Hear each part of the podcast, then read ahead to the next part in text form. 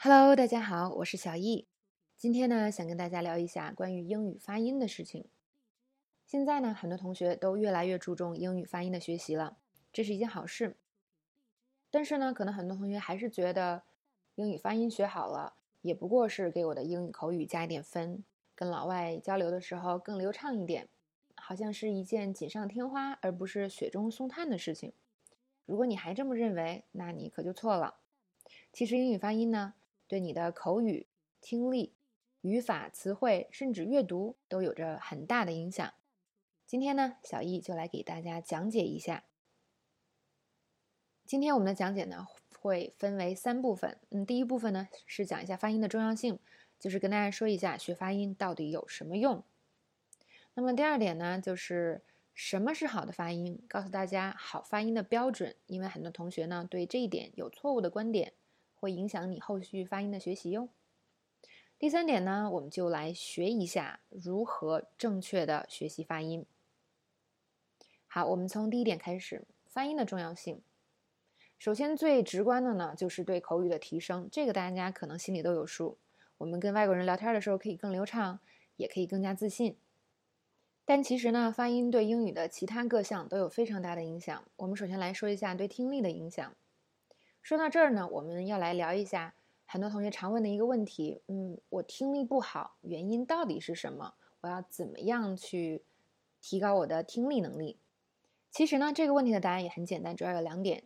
第一点就是我们之前说的，很多同学呢缺乏口语知识的积累。老外，比如说我们说口语的时候，老外说的东西虽然很简单，但是这些简单的词的组合你根本就不懂，即使我写在纸上你也看不懂。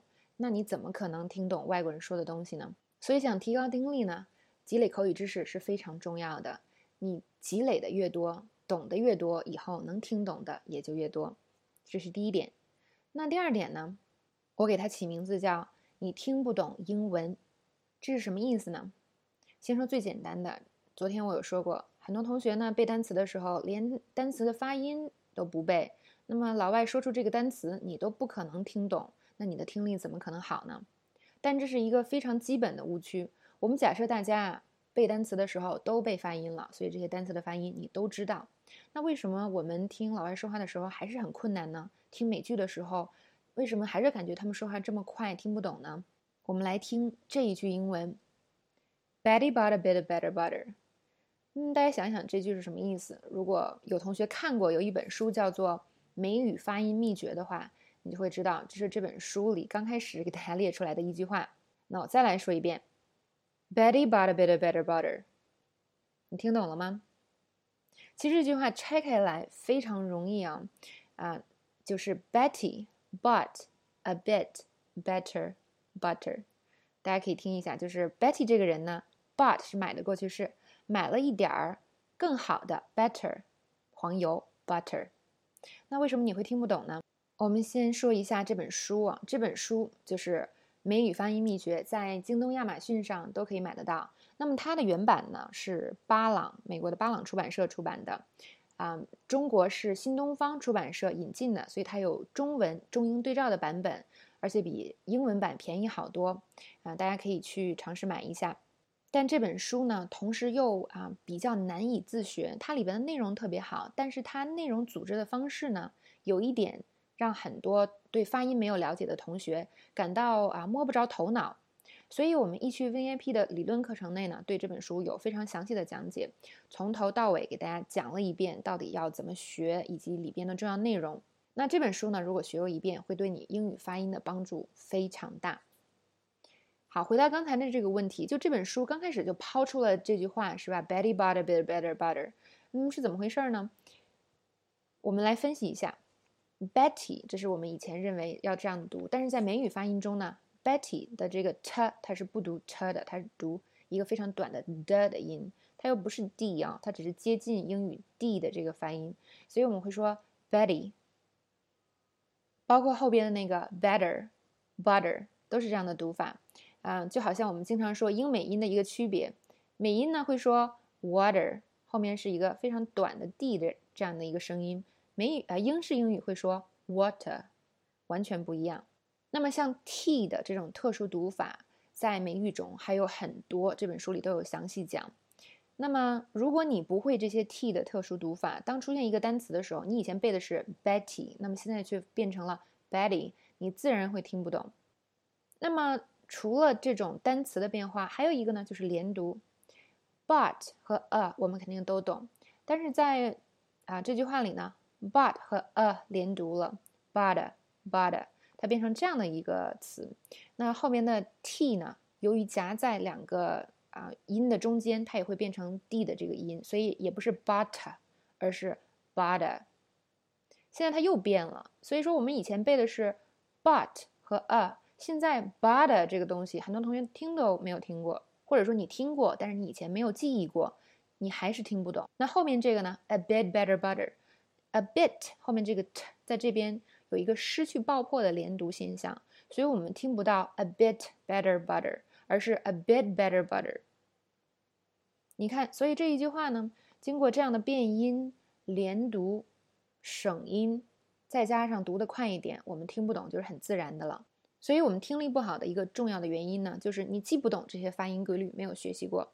从一开始学英文的时候，也没有尝试去直接听懂这种最后的成品式的英文。就比如说 “bada” 就是一个成品式的英文，我们学的都是歌例的单词。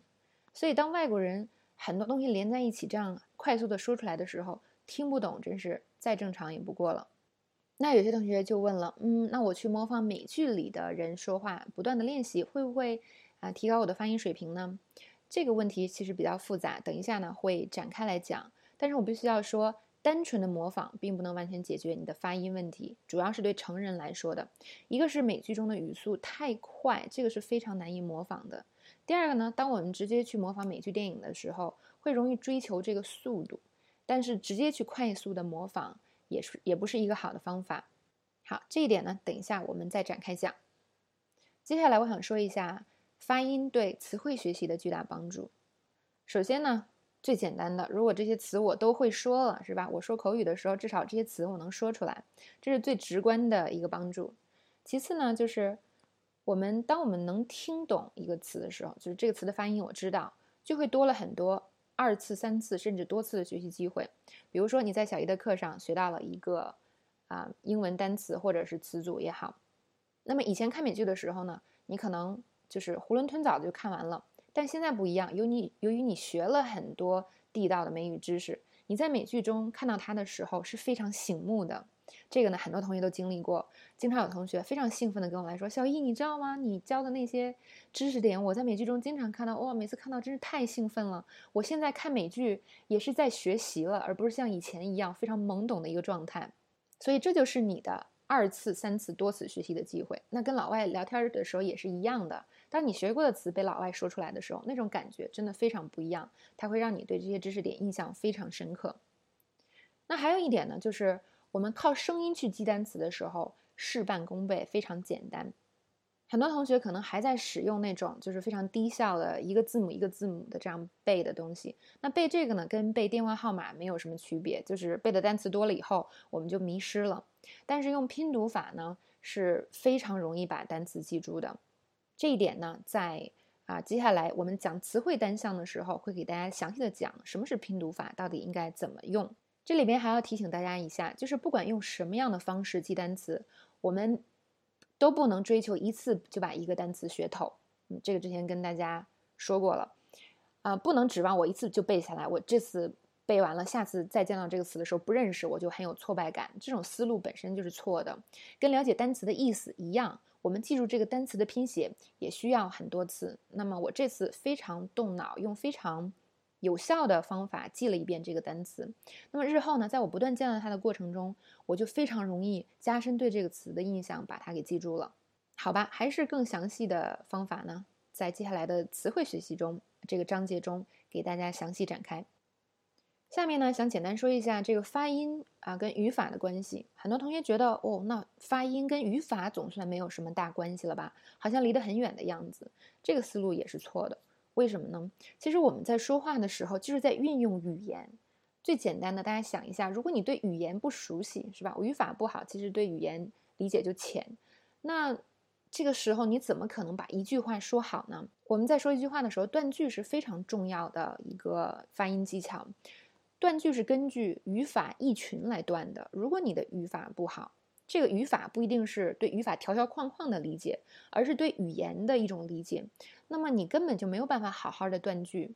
那断句呢，对你说话的时候的重音节奏都有很大的影响。嗯，如果你没说好，没断好的话，最后你的发音也不可能发好。还有呢，就是语调。啊，是取决于单词啊，整个句子内的单词，每一个单词的重音的。那这些单词之间的轻重关系找不好，你同样没有办法把发音说好。嗯，之前我举了很多关于 phrasal verb，就是动词短语的例子。phrasal verb，比如说我们之前提到的 pick up，它的发音呢，讲要注意什么呢？就是你的重音要在放在后边的这个介词上，我们不能说 pick up。如果你说 pick up，那在一个句子里。啊，会很突兀，并且呢，口语中有非常多的动词短语，你全都放错了，你的语调也会错。Phrasal verb，它还有名词形式，就是长得一样，有的时候连起来写，有时候中间加个横杠，就变成了它的名词形式。哎，名词形式呢，它的重音要放在前边。比如说 pick up 这个词，如果我是说一个皮卡车，我要说 pick up truck，这时候重音又跑到 pick 上去了。还有复合名词，上次说到 traffic light，复合名词的重音一定要放在前边。如果你不知道这些，你英语发音的重音整个就是乱的。大家不要小看了这些小的知识点，他们在啊日常口语的中的应用是非常多的。当你不会这些，你的口语语调就会乱掉。这是发音跟语法的关系。接下来呢，我想讲一下发音跟阅读的关系。大家想哦，发音跟阅读又有什么关系？离得这么远？其实，在我们读书的时候呢，我们并不是单纯的在看字。如果你经常看英文书，你会发现，有的时候一个单词的拼写你忘掉了，但是你知道它的发音。这个时候看书的时候，你读一遍这个单词，你会发现，嗯，我以前记过这个单词啊，我知道它的发音。你可以通过这个来认出来，也就进行了二次和三次的学习。而且这种的学习对你的印象，记单词的印象是非常深刻的。甚至有的时候呢，我们单纯。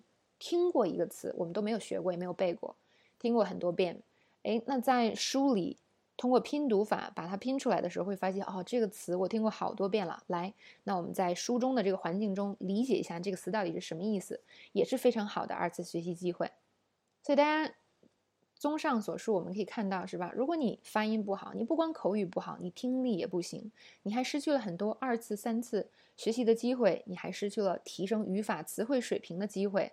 天呢，真是得不偿失呢。所以呢，我们真的应该，如果大家之前忽视了对啊英语发音的学习，一定要现在就赶快开始把它捡起来。那么发音呢，啊，还有一个非常好的特点，就是它是应该是英语所有单项里最容易提高的东西。其实像单词这样的东西，你你背完或者。你会忘。那如果用我们之前说的积累的方法呢，也需要一个比较长的时间。但是发音呢，真的可以比较快速的进步。这个对我们中国的同学尤其是如此。为什么呢？首先，发音是随着你英语整体水平的提高而提高的。假设你现在英语整体的水平是五级，那你的发音应该也是在五级左右。但是我们中国的同学很多同学呢，由于以前忽略了对发音这方面的学习，导致自己的发音水平是远远低于自己的英语水平的。那这就给了我们一个非常大的进步空间。如果你用了正确的方法来学习发音的话，效果会非常的立竿见影，会比学习词汇、语法效果都更明显，速度更快。但前提一定是你要有正确的发音观念。啊，了解发音规律，并且呢，把基本功打好，再加上时间，就 OK 了。英语的任何一个单项，其他的单项都很难说啊，就这么简单就可以做到。所以在我们啊的课程里呢，是非常注重发音的，也有单独的发音讲解。